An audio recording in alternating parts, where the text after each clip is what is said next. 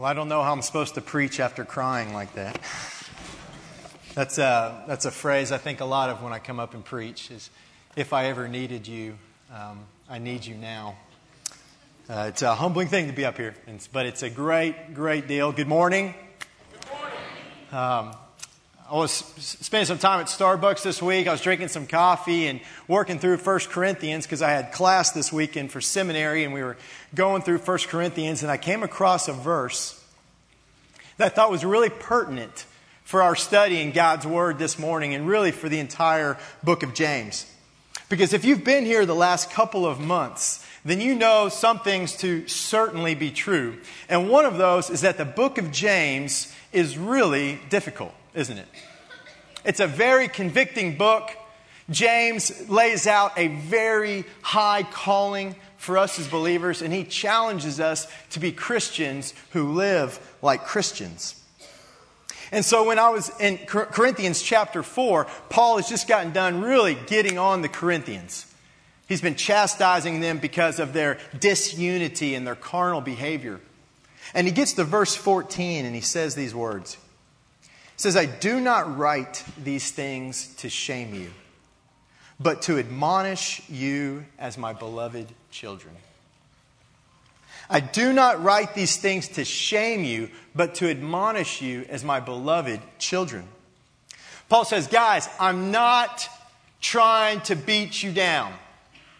I'm not trying to shame you. As a matter of fact, I'm trying to help you. I'm trying to correct you. I'm trying to bring you to a place of conviction and repentance. And you know why, guys? It's because I love you. I love you. Similar to what we see in Proverbs 3, verse 12, where it says, For whom the Lord loves, he reproves, even as a father corrects the son in whom he delights. Because conviction and discipline are not bad things unto themselves. They're not bad. For one thing, they show that God loves us, that He's willing to conform us. Secondly, it shows that the Holy Spirit is at work in us, convicting us, bringing us to repentance. And thirdly, these are some of the tools that God uses to ultimately bring us to a place of spiritual maturity. So, as beloved children, let's work through this passage this morning and, and the entire book of James with this mindset that these are not just words to convict, but they're words that bring life. And they should be received that way and gratitude for the God who not only created us and redeemed us, but loves us too much to leave us where we're at. And so, with that, let's go to James chapter 3. We'll be in verses 13 through 18.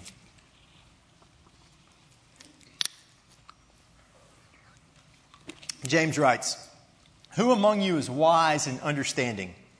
Let him show by his good behavior his deeds and the gentleness of wisdom. But if you have bitter jealousy and selfish ambition in your heart, do not be arrogant and so lie against the truth. This wisdom is not that which comes down from above, but is earthly, natural, demonic. For where jealousy and selfish ambition exist, there is disorder in every evil thing. But the wisdom from above is first pure then peaceable, gentle, reasonable, full of mercy and good fruits, unwavering, without hypocrisy. And the seed whose fruit is righteousness is sown in peace by those who make peace. So, if you recall last week, James in verses 1 through 12 of chapter 3 talked to us about the need for us to control our tongue. And this morning we transition to verses 13 through 18, where James comes to us and says, Now it's time to control your mind. And in doing so, James describes two very different types of wisdom. One wisdom he describes is found in verse 15, and it's described as earthly, natural, and demonic. The other wisdom, which he describes in verse 17, is a wisdom that comes from above. So, two types of wisdom one that is earthly, one that is heavenly, one that is ultimately false, and one that is ultimately true, one that finds its origin in the demons, and one that finds its source in God. And James begins verse 13 with a question. He asks, Who among you is wise and understanding? I want you to imagine for a second, James is actually behind this pulpit. He was the senior pastor at the Church of Jerusalem there in the 40s. And he looks out, he looks out at you and he says, Hey, who of you are wise? Which one of you are wise? Kind of silence falls over the crowd, people kind of looking around. A couple hands sheepishly go up. And James says, You, right there. Yeah, you. He says, Prove it. Prove it. Prove that you are wise. Now, let me ask you a question. How does one prove that they are wise? What is the test for true wisdom? Is it knowledge? Is it success? Is it money?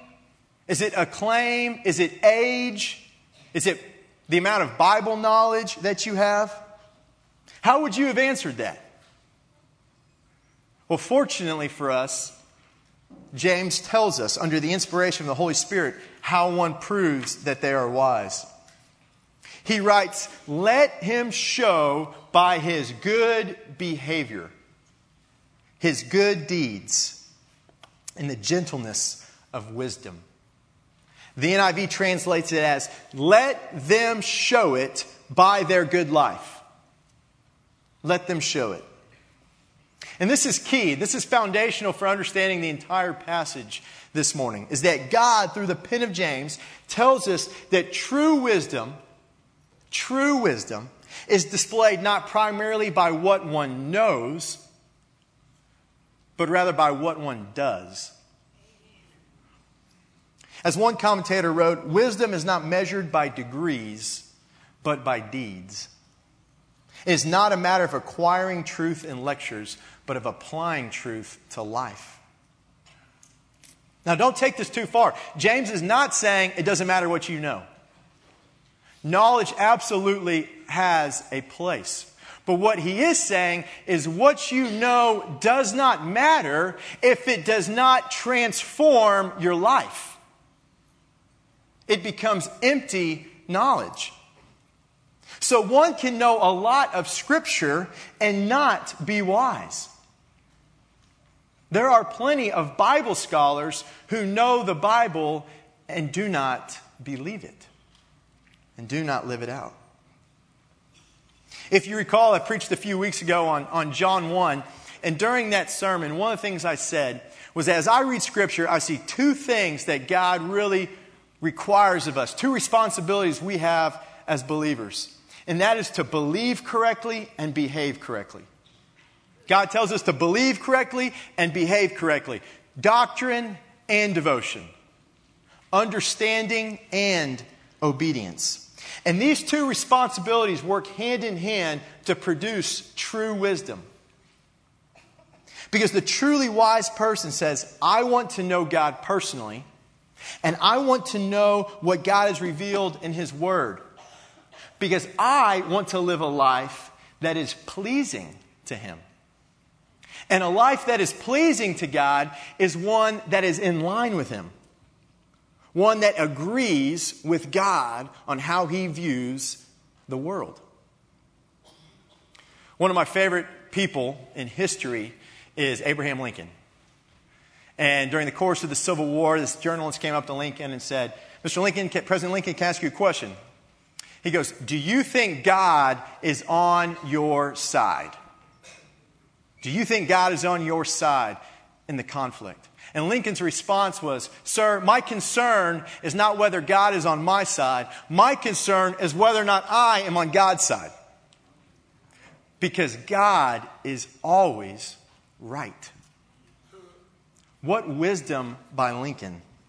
What wisdom there? Wisdom is saying, God, what do you think? Getting in line with that and then living that out. That's true wisdom. James goes on to say that not only are we to show our wisdom by good deeds, but we are to do it in a spirit of gentleness, a spirit of humility. The verse says, Show by his good behavior his deeds in the gentleness of wisdom. The word gentleness is, is, is, a Greek word that can be translated as gentleness, as meekness, as humility, depending on your translation. And this word speaks to a gentleness of attitude, a gentleness of attitude, and a belief and understanding that we are not that we are not to be overly impressed with ourselves. And note the implication here. Note the implication. You cannot be wise and be harsh. You cannot be wise and have a consistent pattern in your life of harshness. And you cannot be wise and be proud. You cannot be wise and be proud. And James is going to come back in chapter 4, which Pastor Roger is going to cover next week, where he's going to say that God opposes the proud but gives grace to the humble. Now, this idea of wisdom being connected to humility is not new. Think of one of the most famous verses in the entire Bible on wisdom Proverbs 9, verse 10. The fear of the Lord is the beginning of wisdom. And the fear of the Lord is linked to humility and is the beginning of wisdom because when we rightly understand who we are or who God is, when we rightly understand to the best of our ability who God is and we understand who we are in comparison to Him, then the only appropriate response is one of humility. Is one of humility. It was Augustine who said, It is pride that changed angels into devils. And it is humility that makes men as angels. And if you stop and think about it, pride before the Creator God is ridiculous. It's just flat out crazy. It's not only destructive, it's insane. It's insane. Now, while verse 13 introduces us to the wisdom of God, which is shown by good deeds and a spirit of gentleness and humility. Verse 14 introduces us to a false wisdom that comes from the world, which is a wisdom governed by a much different set of standards. Verse 14 says, But if you have bitter jealousy and selfish ambition in your heart, do not be arrogant and so lie against the truth. So, this is a different type of wisdom than the one we just read about. This is a wisdom that exists in opposition to God and is characterized, it is marked by bitterness, jealousy, and selfish ambition. It is a wisdom that is self serving and self seeking. And James tells these individuals who have started to live according to this false wisdom of the world, he says, Do not be arrogant and so lie against the truth. Do not be arrogant and so lie against the truth. Now, why does he say that? What's his point? What does he mean? What James is saying is that if you live a lifestyle that is in opposition to the wisdom of God, if you live a lifestyle that is defined, that is marked by bitterness and jealousy and selfish ambition, then do not claim to be wise. Do not claim to be lies, wise, because when you do, you lie against the truth. You are claiming to be wise, but your life is revealing something completely different. And because of that, you not only lie against the truth, but here's the thing you can even damage the truth.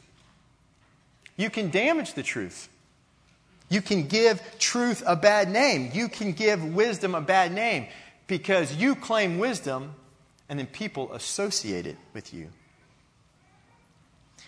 My wife and I are part of a uh, small group here at Wayside with some folks that we love, and we're going through a, a series by Chip Ingram on Romans chapter 12. And during one of the talks, Ingram said something that really impacted me. It really stuck with me. And he said, My life, my ministry, my whole goal is to help Christians live like Christians says, That's what I want to do. I want to help Christians live like Christians. That's really the book of James. The book of James is saying, Hey, you're a Christian, live like it. Live like it.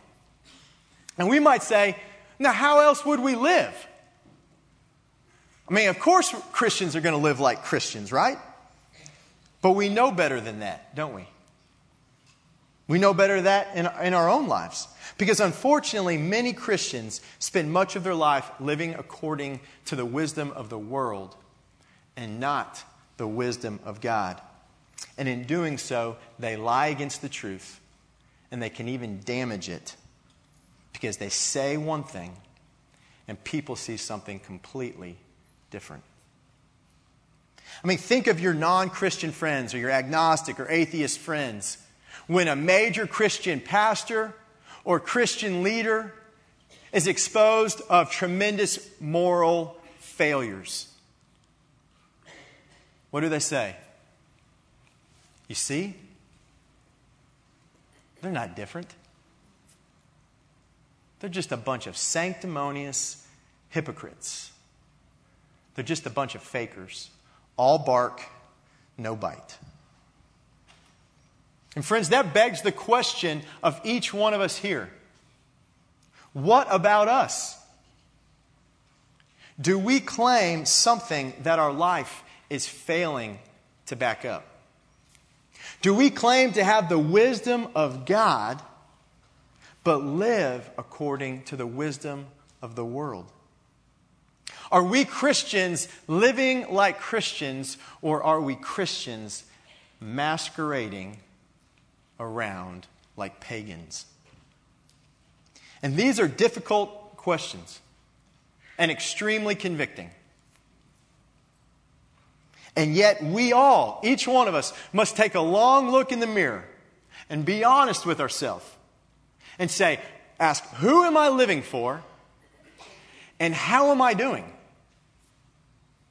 Who am I living for and how am I doing?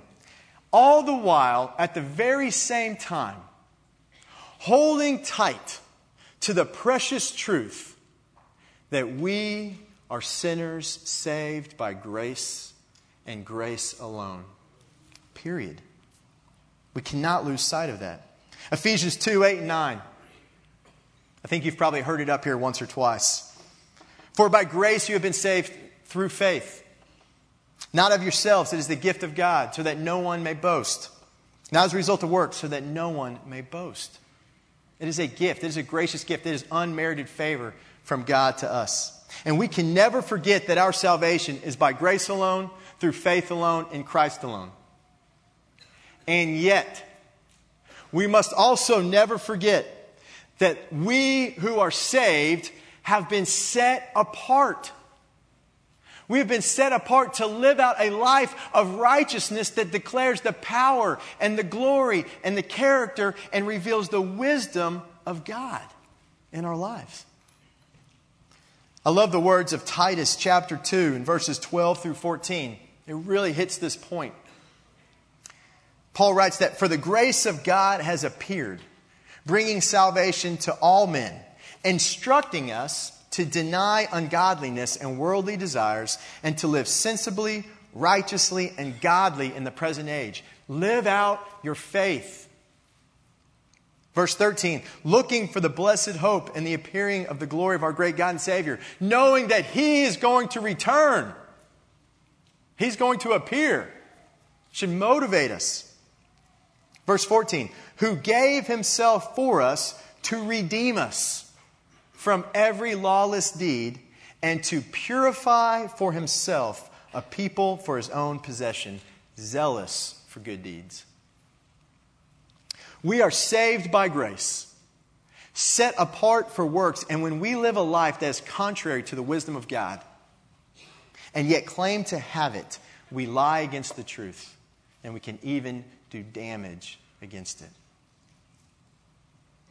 After James describes the substance of this false wisdom, he then goes on in verse 15 and describes the source. The source of this false wisdom. Let's look at it. James writes, This wisdom, this one, is not that which comes from above, but it is earthly, natural, demonic. Earthly, natural, demonic.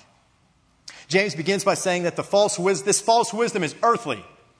It is the opposite of heavenly. God's wisdom comes from above. Man's wisdom comes from below. It is confined to the earth. And not only is it earthly, but false wisdom is also natural. This is a Greek word that can be translated as natural or unspiritual.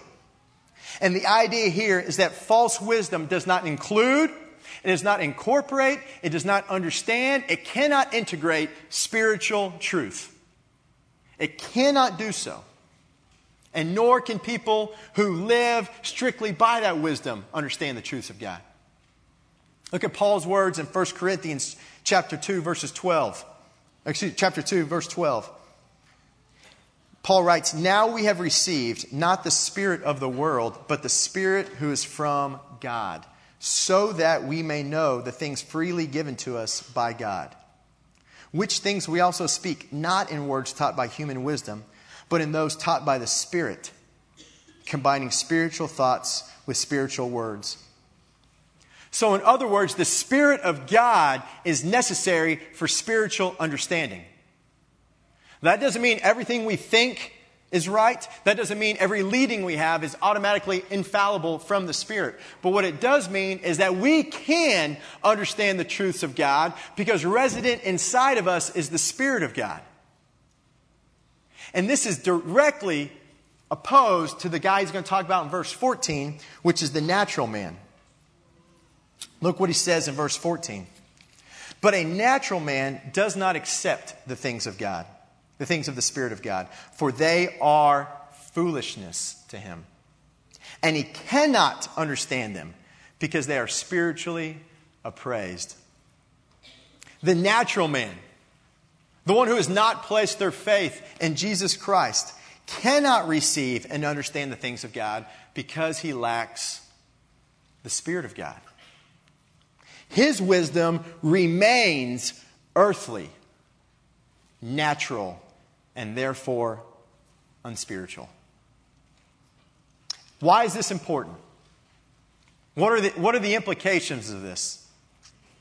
Well, for one, do not be surprised when people think that you're nuts.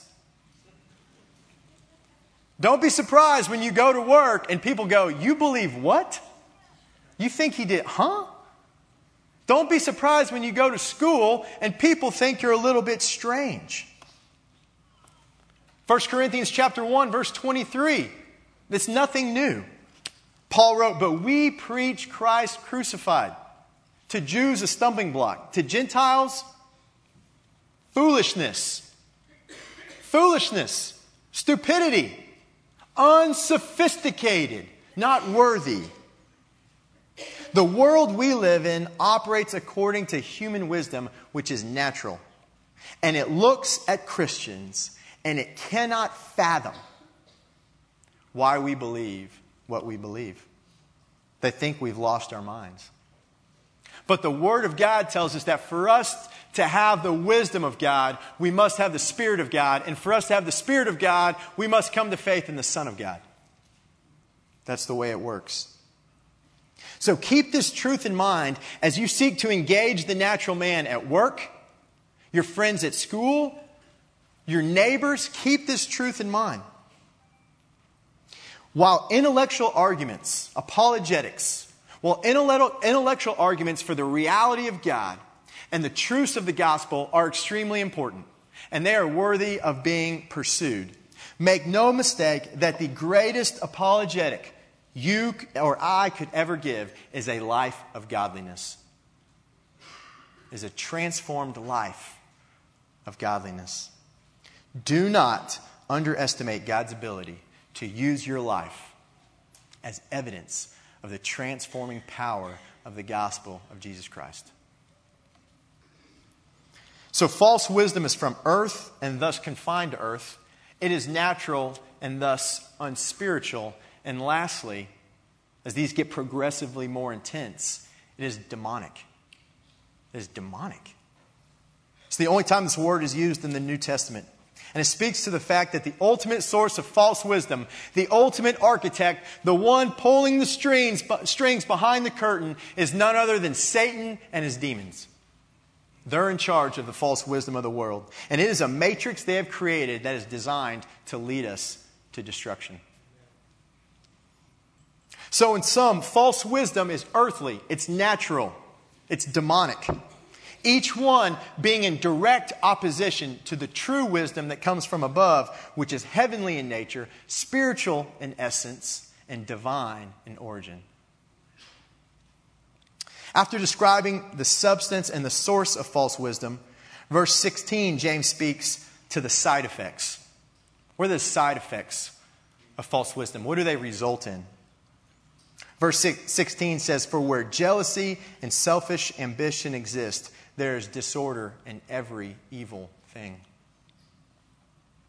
Guys, think of all the disorder, all the evil, all the sin that is birthed from jealousy and selfish ambition. How about the first sin ever when Satan rebels?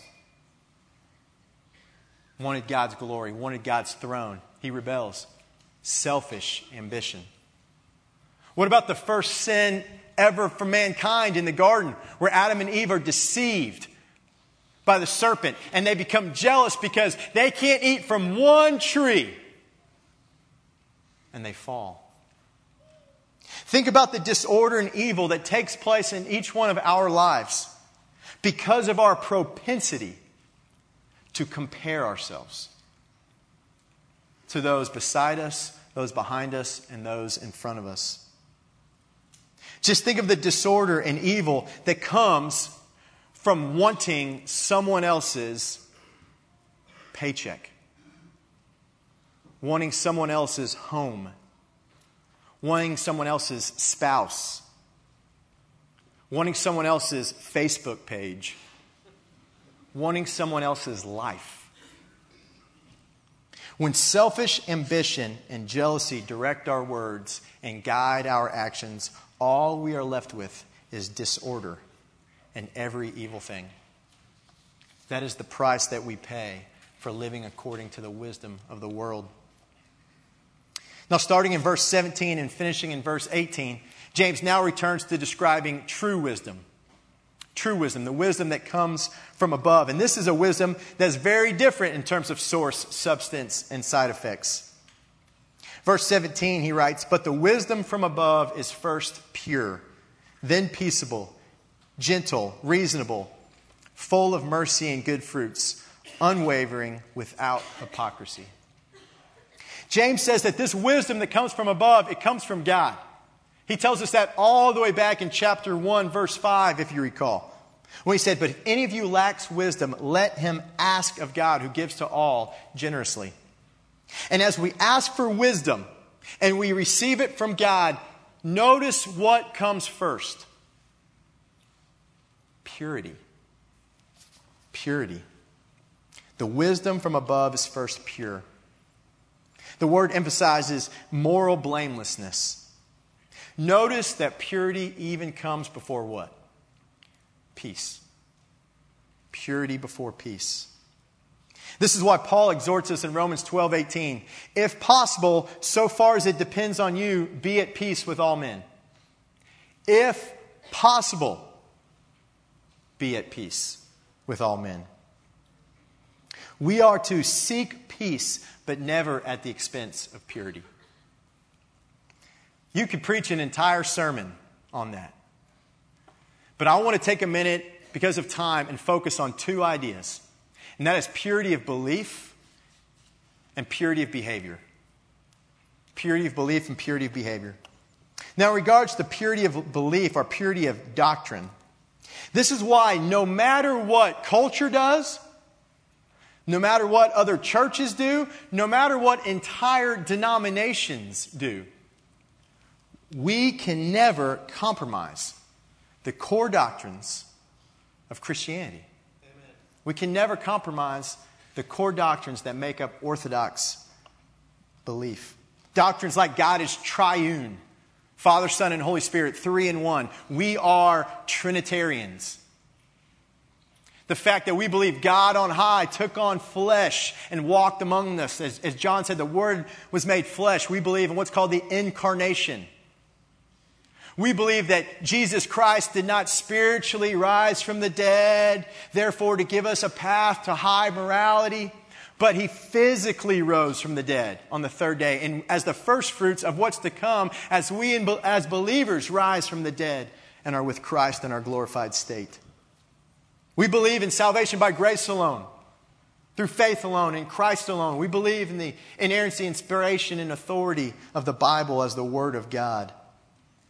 These are non negotiable Christian doctrines where we will not budge because purity must come before peace.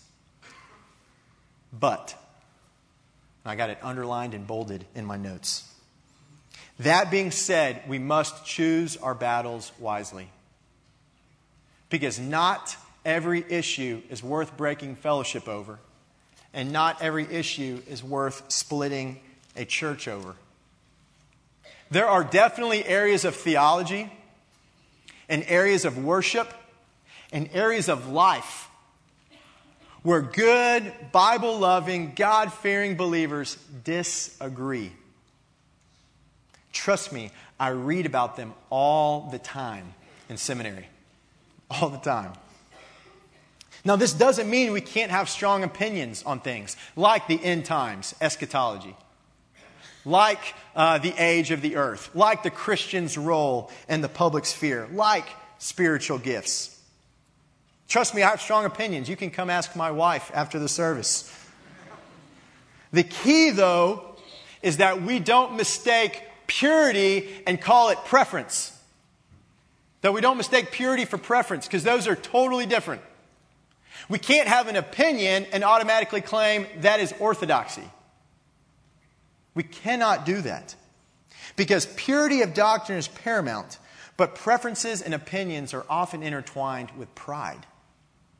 And we must be cognizant of that and humble in light of that. Now, secondly, in regards to purity of behavior, there's another tension. This time it's not between opinion and orthodoxy. This time it's between total separation and total integration. Because we are called to live a life of purity, but what does that mean practically?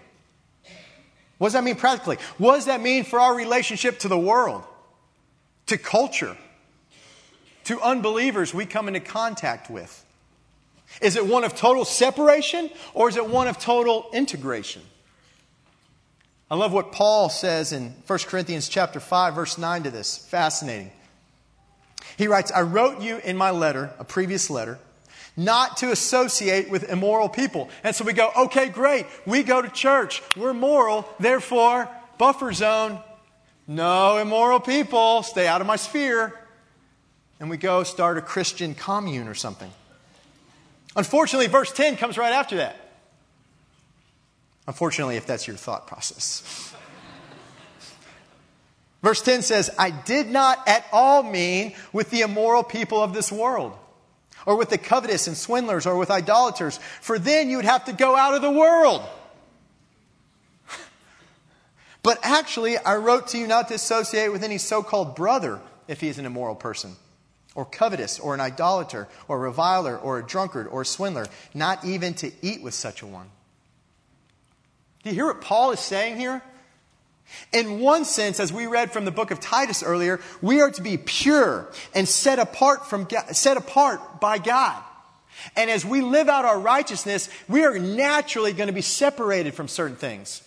We are naturally going to stand out. We are naturally going to be distinctive. And yet, on the other hand, we're also encouraged to not only, we're not, we are encouraged to engage the lost, to engage our culture, not to run away from it. Not to run away from it.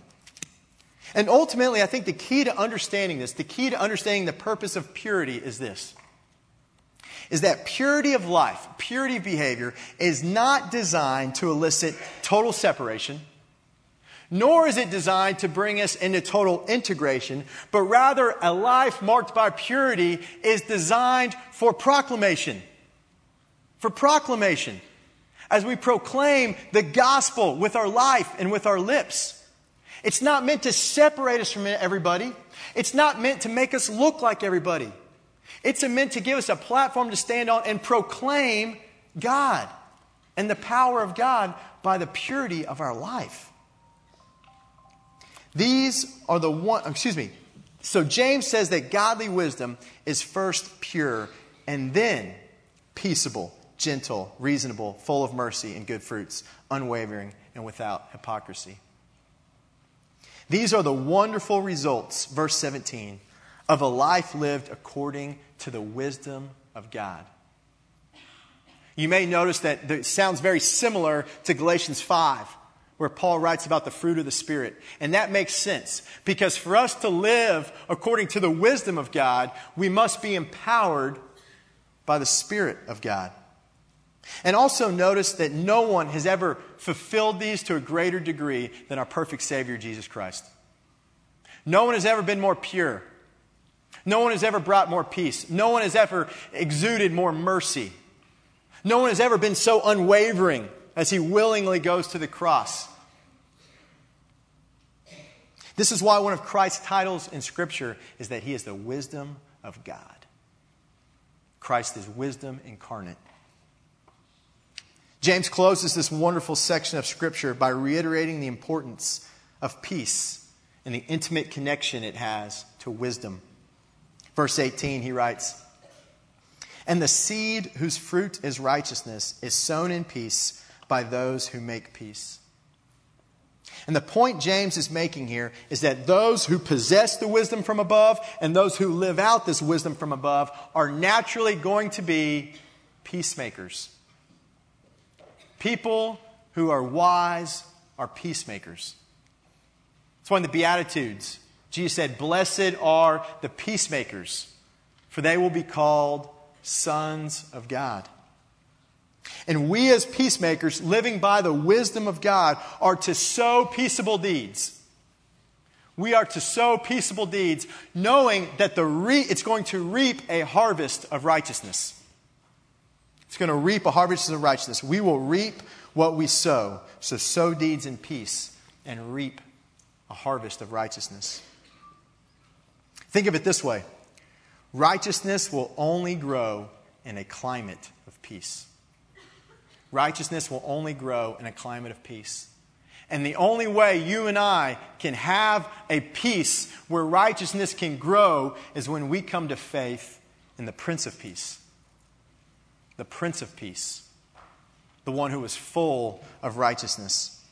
Colossians 1 tells us that Jesus brought peace where there was enmity. He reconciled us through the blood on the cross. And because of the blood of the, of the cross, because of the blood of Christ, we who are sinners can now have peace with God. We who are sinners, we who are unable to live a righteous life because of our sinful state, can have the righteousness of God given to us when we believe by faith in who He says that He is, and our sins will be forgiven. Now, I want to close this morning by asking two questions. Two questions as we walk out these doors. Number one, do you know the wisdom of God? Do you know the wisdom of God? Think back to the words we read just a few minutes ago from, from Corinthians 1.23. It says, For we preach Christ crucified to Jews a stumbling block, to the Gentiles foolishness. But you know what he says on the very next verse? But to those who are the called, both Jews and Greeks, Christ the power of God and wisdom of God.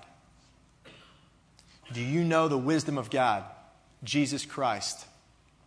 Wisdom incarnate. Do you know him as your Lord and as your Savior? If not, I pray that the Holy Spirit would move in you right now in a mighty way and bring you to a place of repentance and faith in the one who gave everything for you. I pray that that would happen. For the rest of us here who have believed, God's word is clear that our salvation is secure. Romans 8, John 10, John 5. Jesus says, You believe in me, you have passed from death into life. your salvation is secured. And the question I have for all of us this morning is how are you living? How are you living? James knows we're not going to be perfect. James knows we're not going to achieve sinlessness in the present era. He told us that last week as we looked at when he said, For we all stumble in many ways. James knows that. We all stumble in many ways. We all sin. We get that.